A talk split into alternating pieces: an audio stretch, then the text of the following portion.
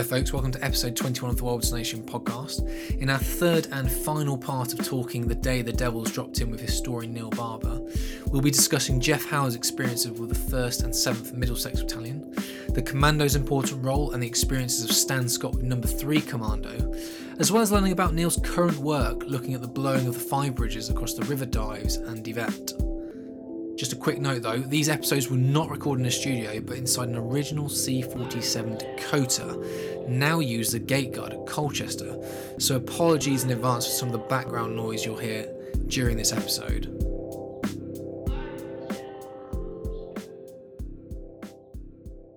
So, Neil, during your research uh, into the 6th Airborne Division, obviously you've touched on the commandos with that as well. Can you tell us a little bit more about yeah. your book on that and their role, I guess, in the 6th Airborne Division sector as well? Okay, yeah. I mean, the reason um, I kind of got involved in the with the commandos in that way was, as I mentioned early, earlier, trying to find any information you can that can add to the story and the overall picture of the area, corroboration, that kind of thing. And I went to one of the commando ceremonies in Amfreville. Well, it was quite, you know, they'd have about 50 there back then, back in the 90s. And I just went up to a commando and asked, you know, this is what I'm trying to do, can you tell me a bit more about it? And he said, oh, you don't want to talk to me, you want to talk to Stan Scott. Anyway, this big, imposing character came bounding across. um, very forceful person, um, commando written all over him fortunately, he lived at Leytonstone, which wasn't too far from me. And I went and interviewed him when I got back. And he had one of the most extraordinary memories I've ever come across, possibly because the army had been his life. He absolutely loved the army. And even there in his what was it, mid 70s, he was still training cadets. And not just in the classroom, out in the weeds teaching them fieldcraft. Extraordinary man and he kept on talking and talking, and he came up with so much information um, that in the end you just thought, I've got to write about this man. No, it was, he was incredible. So that's how fighting with the commandos came across, or came about. The reason why I wanted to focus on the commandos, of course, was um, this was at the time of writing The Devils Dropped In. Um, it was with 9th Battalion, after they came out the battery, went into Amfreville, found that they'd there was quite it was quite strongly held. So they took up position in the chateau there, and they had to wait there and do what they could to hang on until they knew the, the commandos would be coming across at a certain time. Uh, and that's what exactly what happened. About two two o'clock in the afternoon, they saw some movement at the Eckard crossroads at the bottom of the hill. Uh, went down, found out that commandos were arriving. So they briefed them on what they knew about the defences, where the strong points were in the village, and three troop, three commando, of which Scotty belonged, ended up attacking up the Eckard Road and into the village, um, eventually clearing the village. And they were certainly the first ones there. You, will read in other books about six commando getting there, but a chap called Jimmy Sinnott, who also interviewed, he was sent up the road towards Bernard Saulnier's farm and met Bernard and asked him where the German positions were, if there were any still about. Uh, and there were no commandos at that end of Amfreville when Jimmy Sinnott got there. Uh, so six commando came up later. I will qualify that though, in that three troop six commando had got there before anyone else, although they hadn't actually gone into Amfreville. Captain Alan Pyman led three troop of six commando to Breville Crossroads. It was their job to uh, get there. In fact, Pyman had been the first man to get to well, the first officer gets to Pegasus Bridge and or the link up with the 7th Battalion in, in Benouville. And it was actually he who apologised for being two minutes late. It wasn't it wasn't Lord Lovat at all. And you can read all this in the war diary. It's all there in black and white. Um, unfortunately, Pyman was killed. They was they ended up being surrounded in Breville. It was quite strongly held, and Pyman was killed by a sniper that afternoon. They eventually withdrew uh, and six commando took up position in the Saulnier farm around the area. Um, three commando was diverted, or most of it, into Ranville because General Galvin worried about an attack that had been going on in, in that area. So they were kept in Ranville for the night of D-Day. Uh, Scottish Troop 3, Troop 3 Commando were at the other end of Amfreville. Um, and 4 Commando and 45 went further along the road and took up position in Hauger and that area and went, well, Merville as well, at that, towards Merville. It was the task of Lovat's 1st Special Service Brigade to take up that part of the Breville Ridge as part of the airborne perimeter, which is what they did. They came under heavy attack, particularly in those fir- that first week. Some very heavy attacks that they uh, repelled. Um, Scotty was part of that. Once that week was up, well, during that week, and shortly after, they were there for quite a while. Their whole philosophy, as was the Paras, was never to sit tight. They would always go out aggressive patrolling, they called it. Not let the Germans settle, always have the initiative. So it was always a very lively area. Um, but they did their job perfectly, really. Their task, they were given, given tasks, impossible tasks, really. Three Commando was given a task, if possible, of getting to Cabourg. And you can't ever see that happening. I mean, Cabourg's a long way inland. I mean, 45 Royal Marine Commando went into Merville and met very, very heavy opposition there. So they were never going to get any further than Merville. Because 45 had to withdraw and ended up being um, back with Hauger, in the Hauger area. Yeah, so Scotty had quite an exciting time out there, to put it mildly. Obviously, he went on fighting throughout the war, throughout um, the Ardennes, into Germany. Um, and he also joined the military police. Not to, he didn't want to, but he was put in the military police. Um, so it's quite interesting listening to his stories of uh, breaking up the fighting in Brussels pubs after the war and things like this. Uh, and also, he was in charge of some of the German prisoners, but um, he was Stan was a real phenomenon, and uh, yeah, sadly missed. And your book, Fighting with the Commandos, focused on his story and Three Commandos. Yeah, Three Troop in particular. Yeah, it's very specific about Stan from his childhood. I mean, to look at him, you'd think. I mean, he was a big fella, and he lost an eye after the war in an accident where he pushed. it was a cable that broke, and he knew he saw it coming and pushed this bloke out of the way, and he, he ended up losing an eye. You'd think, oh, some people might think anyway, but he was a very brusque man. He, you know, very determined. He, um, but he was very highly intelligent, very analytical, and um, particularly when it came to soldiering, what he didn't know about soldiering wasn't worth knowing. Uh, special man, special man. And what about your uncle? You obviously touched on his story as a, an influence for why you got into doing what you do. Um, what about the first seven, sorry, first and seventh Middlesex story, and his in particular, the book you've written on that? Yeah, he, he um, as a kid, I mean, Jeff, Jeff Hayward has always been a funny man, very dry. And as a kid, he'd always tell us these war stories, and always they'd be funny.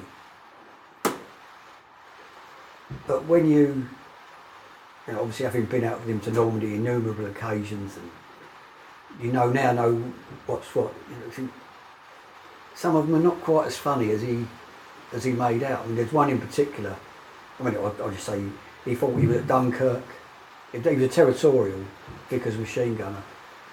Got out at Dunkirk, went out to North Africa, was at El Alamein, wounded in Sicily, then did D-Day, right way through Normandy campaign, into Holland, and then earned the MM in the Reichswald in uh, 45. Remarkable career. Yes, he was lucky. He was he was shot a few times. Um, on the retreat from Dunkirk, he was shot by his mate in the shoulder. In Sicily, he was shot up the backside as he was jumping over a German trench, uh, a pistol, uh, which is quite. He always again tells that as a funny story, but I'm sure he wasn't laughing at the time. And then Normandy, one story in Normandy always fascinated us which he always told as being very funny. Um, and this was near Escoville. They'd set up their um, three teams of machine gunners, three Vickers, uh, quite a few yards apart, and they were protecting some anti-tank guns. In front, they had um, a sort of short distance that was clear, a little bit of sort of chicken wire, then a field, and there was a little bit of clearance in that field, say 10 yards, and then it was all corn. At the end of that corn, there was a road. and in this during this morning, they heard German vehicles coming down the road. Anyway, they come, stopped on this road, and the Germans started getting out the half tracks and coming through the fields. So of course, all the fighting kicked off and firing, and field caught fire. There was smoke going on, all this sort of thing. With all the smoke, Jeff saw this figure run by him, and he thought, "Oh my goodness, the Germans have got through us." And uh, he knew, being a Vickers machine gunner, that it was pointless running because if they caught him, you know, it, it, um, so he carried on, and he realised it was actually the crew of the anti-tank gun running away. Um, but he said their off, their officer or their NCO got them back. But anyway, they the Germans got very very close. They reached this clear area, and he said the only thing that stopped them really overrunning them was this little bit of barbed wire that separated the fields. Anyway, um, they were with um, Fifth Black Watch, if I remember rightly, and or supporting the Fifth Black Watch. And this jock officer came up to him and said, "Oh, can you, one of your men, go out there and get ID off of the the um, German German's lane out there?" And he'd never done it before. He thought, "Okay, I'll, I'll go and get some souvenirs." And he said to his mate, "Cover me." He said, "Yeah, you give me half of what you find, and I'll." Anyway, Jeff went out there, and the first one he went to, it was a big German lying face down with his arms like that, and just away from his hand was a Luger. He thought, oh right, that's, I'll have that. Went down to pick the Luger up, and this German jumped up, grabbed an entrenching tool, and was going to swing it, and so Jeff couldn't do anything else but grab hold of him. He said, so we were dancing around in no man's land, and all these jocks saying, jump, jump, and he said, uh, he said it could only have been, it felt like a long time, but um, it could only have been a few seconds. But he said, I managed to just push myself off him, and they, they shot this German. Um, and he'd always put that as a funny story, but he came back and he said this, this jock officer was doubled up laughing. and uh, uh, he it was so funny seeing you um, dancing around in no man's land with a German. But they, they say you obviously it- it's funny put that way, but when you start talking to him about the little details, you, know, you could feel his breath on his on his cheek and things like that. That was a close run thing for him. But um, yeah, so uh, that was my uncle. It's always been that way, very dry. But um, I'm very lucky. To say, he, in in the Reichswald, they were on a patrol, sent into a wood. And they were in a in a, a glade, and um, this firing started. And his best mate, who he'd served right through the war with, Frank Dolling, uh, who was with him, they went through this all these ferns and bracken to try and find out where this firing had come from. And a sniper shot Dolling right through the head. He was killed instantly, but Jeff was a bit away from him, so he didn't know. He got he went- got to Frank, saw that he was dead, and then went back, got some more people, and tried to find out where this position was. He ended up, I think, with a bullet going through his sleeve underneath his armpit. So he was very, he's been very lucky, very lucky. Yeah, he got his his MM award later on. He, the CO wanted to see him and said, "Oh my goodness, what have I done now?" And it turned out it was this award, and uh, he was um, presented it with, uh, or the ribbon with um, by General Montgomery, so that was quite nice. And so uh, Jeff's story uh, is um, uh, is the subject of uh, one of your books, isn't it? You've got a book about about Jeff. Yes, it's called, uh, the publishers called it um, Fighting Hitler from Dunkirk to D-Day. It goes a bit further than that, into right up to the end of the war. And uh, yeah, it covers his, well, from his childhood, his upbringing, um, right through to joining up, which is very, he joined up in the, in the territorials in North London. with the first 7th Middlesex. And went off to war in furniture lorries, this kind of thing. It was really Heath Robinson at that time. But yeah, he had to have quite a war. Quite a war. And he's uh, he's very popular out in um, Normandy and, and Holland and everywhere he goes, isn't he? Yeah, well, he's still got that dry sense of humour. uh, yeah, out in Holland at the moment, and um, it'll be a hundred, fingers crossed, at the end of July. That's amazing. So that that'll be wonderful. Yeah. I mean, he's physically he's not too bad, but mentally he's sharp as a button. Mm. Even had his ears cleared the other day, you can actually hear us now. So we're, we're in a um, Dakota at the moment, the other C-47, um, which obviously was one of the planes uh, used um, in the uh, the invasion of Normandy um, to drop parachutists in. What can you tell us about it, about the plane? Uh, well, usually there was a stick of around 18 men. Um, it, it was been very, it looks very roomy here, but with those, the men with all their kit, leg bags everything, it would have been a very cramped environment. This was a, a real step forward for the Paras. Most, a lot of them had never jumped from a Dakota actually before, um, because they'd been used, they trained in Whitleys, where they actually jumped through a little hole in the floor, which was very risky banging your face on the other side of it. The other battalions used, uh, some of the other battalions used Stirlings, which was a big sort of bath-shaped hole in the, in the floor. Um, and people like the Pathfinders went across in Albemarles, which were very, very cramped. You could only get 10 men in them. That, again, that was another, not quite as big bath shape, but had two flaps that opened up and was very difficult to get out of. They, they ended up developing a, a way of jumping like a bunny hop to get them out of the, the aircraft. They had all sorts of problems. They had a, a, a turret on as well, which caused them problems with things catching on, this kind of thing. In fact, it happened to one of the blokes who, who got caught. Um, there was a door between, like there, between there and the cockpit, and he went to jump or move, and it got caught on the back door.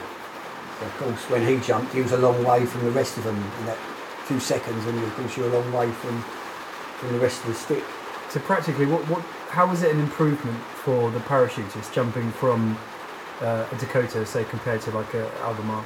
Certainly this, I mean, it don't look luxurious, but they had a seat for a start off. They didn't have to sit on the floor. Literally in the Albemarle, you got into it through the hole in the floor, and that was difficult in itself. You know, when they were all loaded up with their kit bags and everything, and particularly with the Albemarle, you had to load very carefully because the, you bring the tail wheel off the floor, this kind of thing. I think that was a big part of it, actually, the actual way you got into the aircraft. And with this, getting on, although they still had difficulty because they were so overloaded, they would have got up those stairs and had to be pushed in still to, to get here. But you know, once you're on board, you can you gradually sort yourself out as you go across, you know, make your own space, that kind of thing. So this was almost luxury. And it was easy to jump from as well, quicker to jump from. Yeah, I think it was a pleasure, more of a pleasure for them to jump from from this. You'd have the leg bag there, they'd kick that out, and then just go straight out under the obviously under the tailplane. It was a far more suitable plane for Paras to drop drop from. So Neil, tell us um, tell us what you're working on at the moment. What are you researching?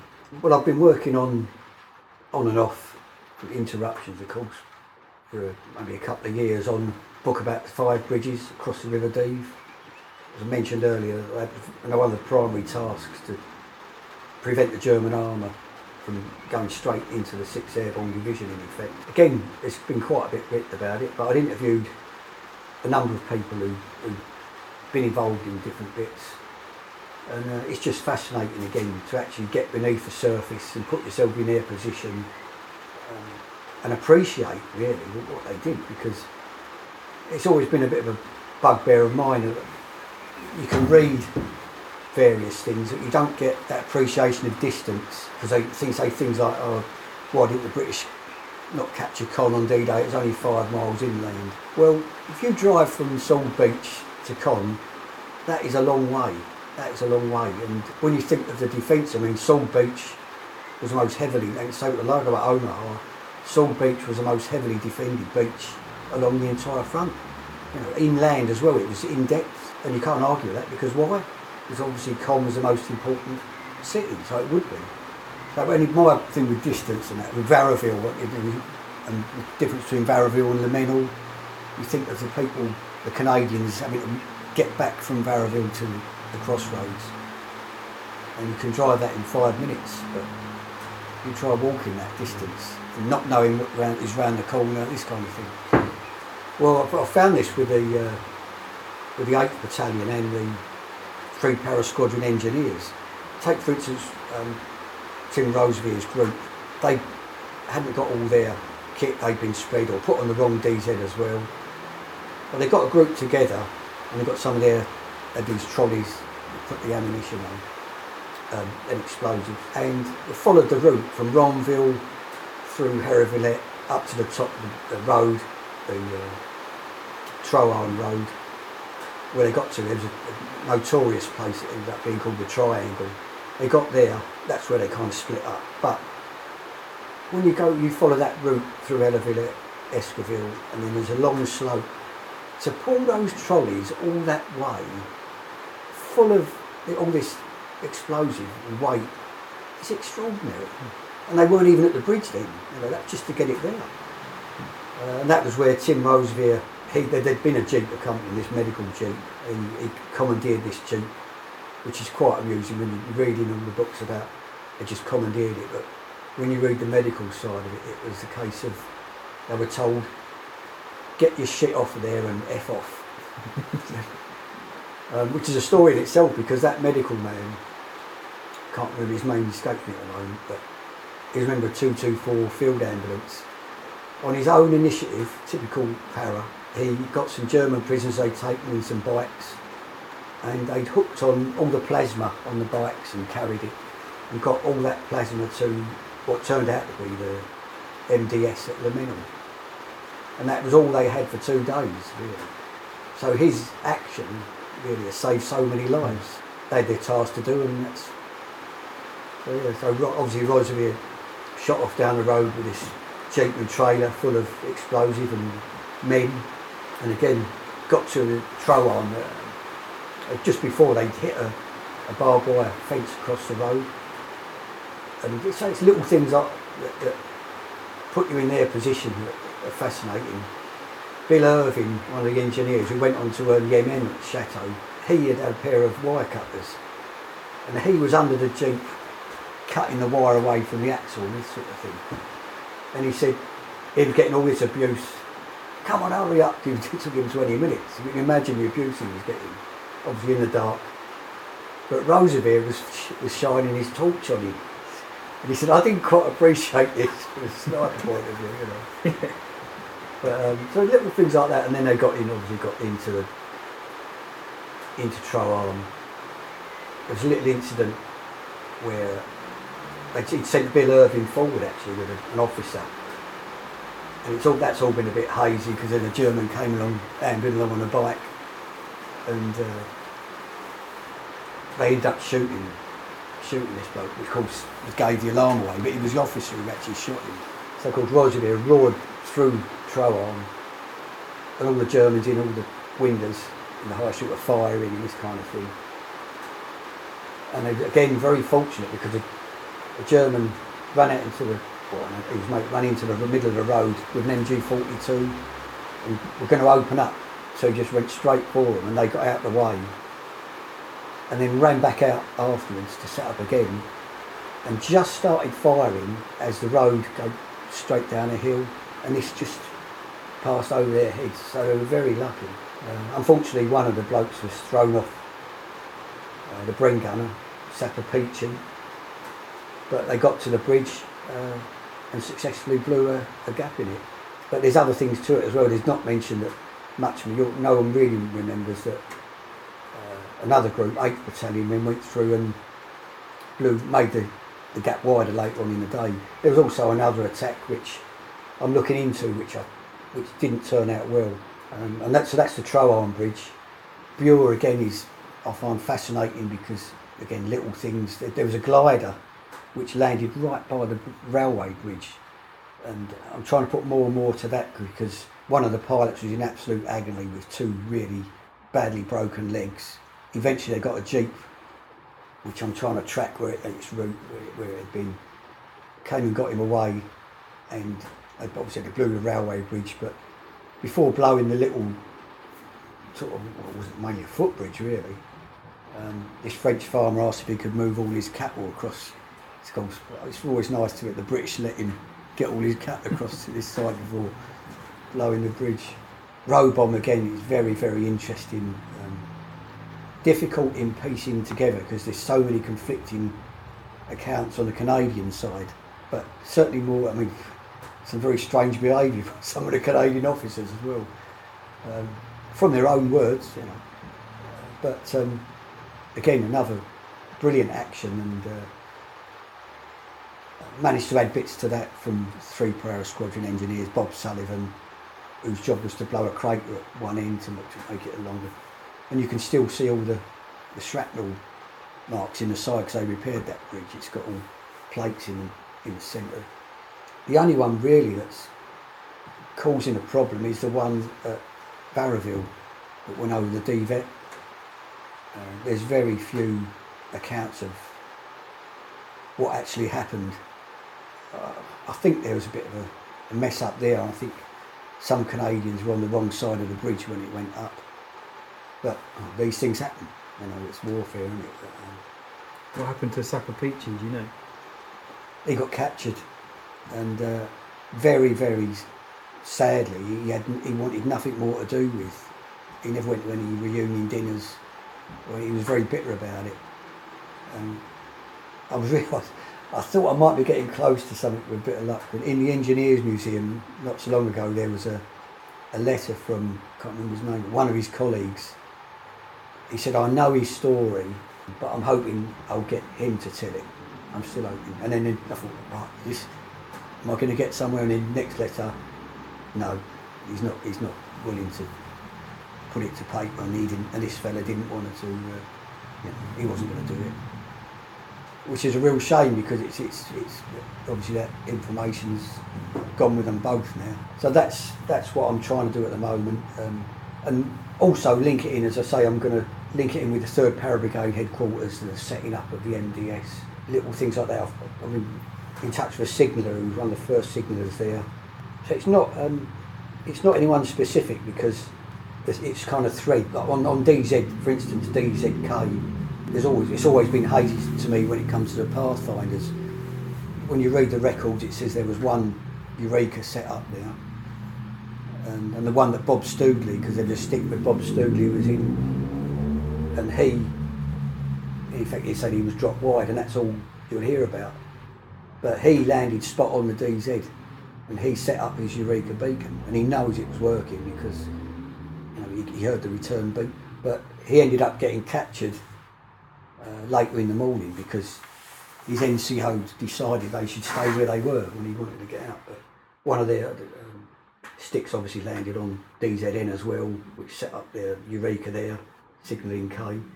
So there's, there's all sorts of little things that trying to add bits to. I mean, Paddy O'Sullivan, um, who's in that famous film, The Pathfinders, you can see him blacking up. He was actually Bob Stoogley's bodyguard, supposed to be looking at, you know, protecting the Eureka. Um, and they never met on the dropping zone. And there's always been talk about they were shot. He met a German and was shot simultaneously. They shot one another. And that story does seem to have been true, but it seems that it wasn't directly on landing because there's an account by another one of the Pathfinders um, who saw him coming out in the dark and they met one another and had a bit of a disagreement as to actually where to set the Eureka up because it seemed to be this chap wasn't very happy that it was, too exposed. So um, Sullivan actually headed off towards uh, Touffreville and that's where near Touffreville was where he was found, this German. So there is truth to that. It sounds like that, he was killed almost simultaneously with a German, but not after landing. So that's really hopefully over the next year I'll I'll be happy with it, and I've exhausted all the avenues that I know of. How did Bill Irving get the MM at the chateau? He he was in part of Brigadier Hill's party that went through on the twelfth, you know, and cleared the wood. Yeah. and Bill Irving had a Piat, and the tank that came out behind the field behind the chateau, um, Bill fired at it, deterred it. Special thanks to all those that helped with these episodes Neil, Robin, John, Sam, the Colchester Barracks, and of course you for listening. We really do appreciate your support. So thank you very much. Coming up next on the World Nation podcast, we're talking with Professor Frederick Taylor in a special multi part episode marking the 79th anniversary of the infamous raid on Coventry in November 1940 by the Luftwaffe during the height of the Blitz.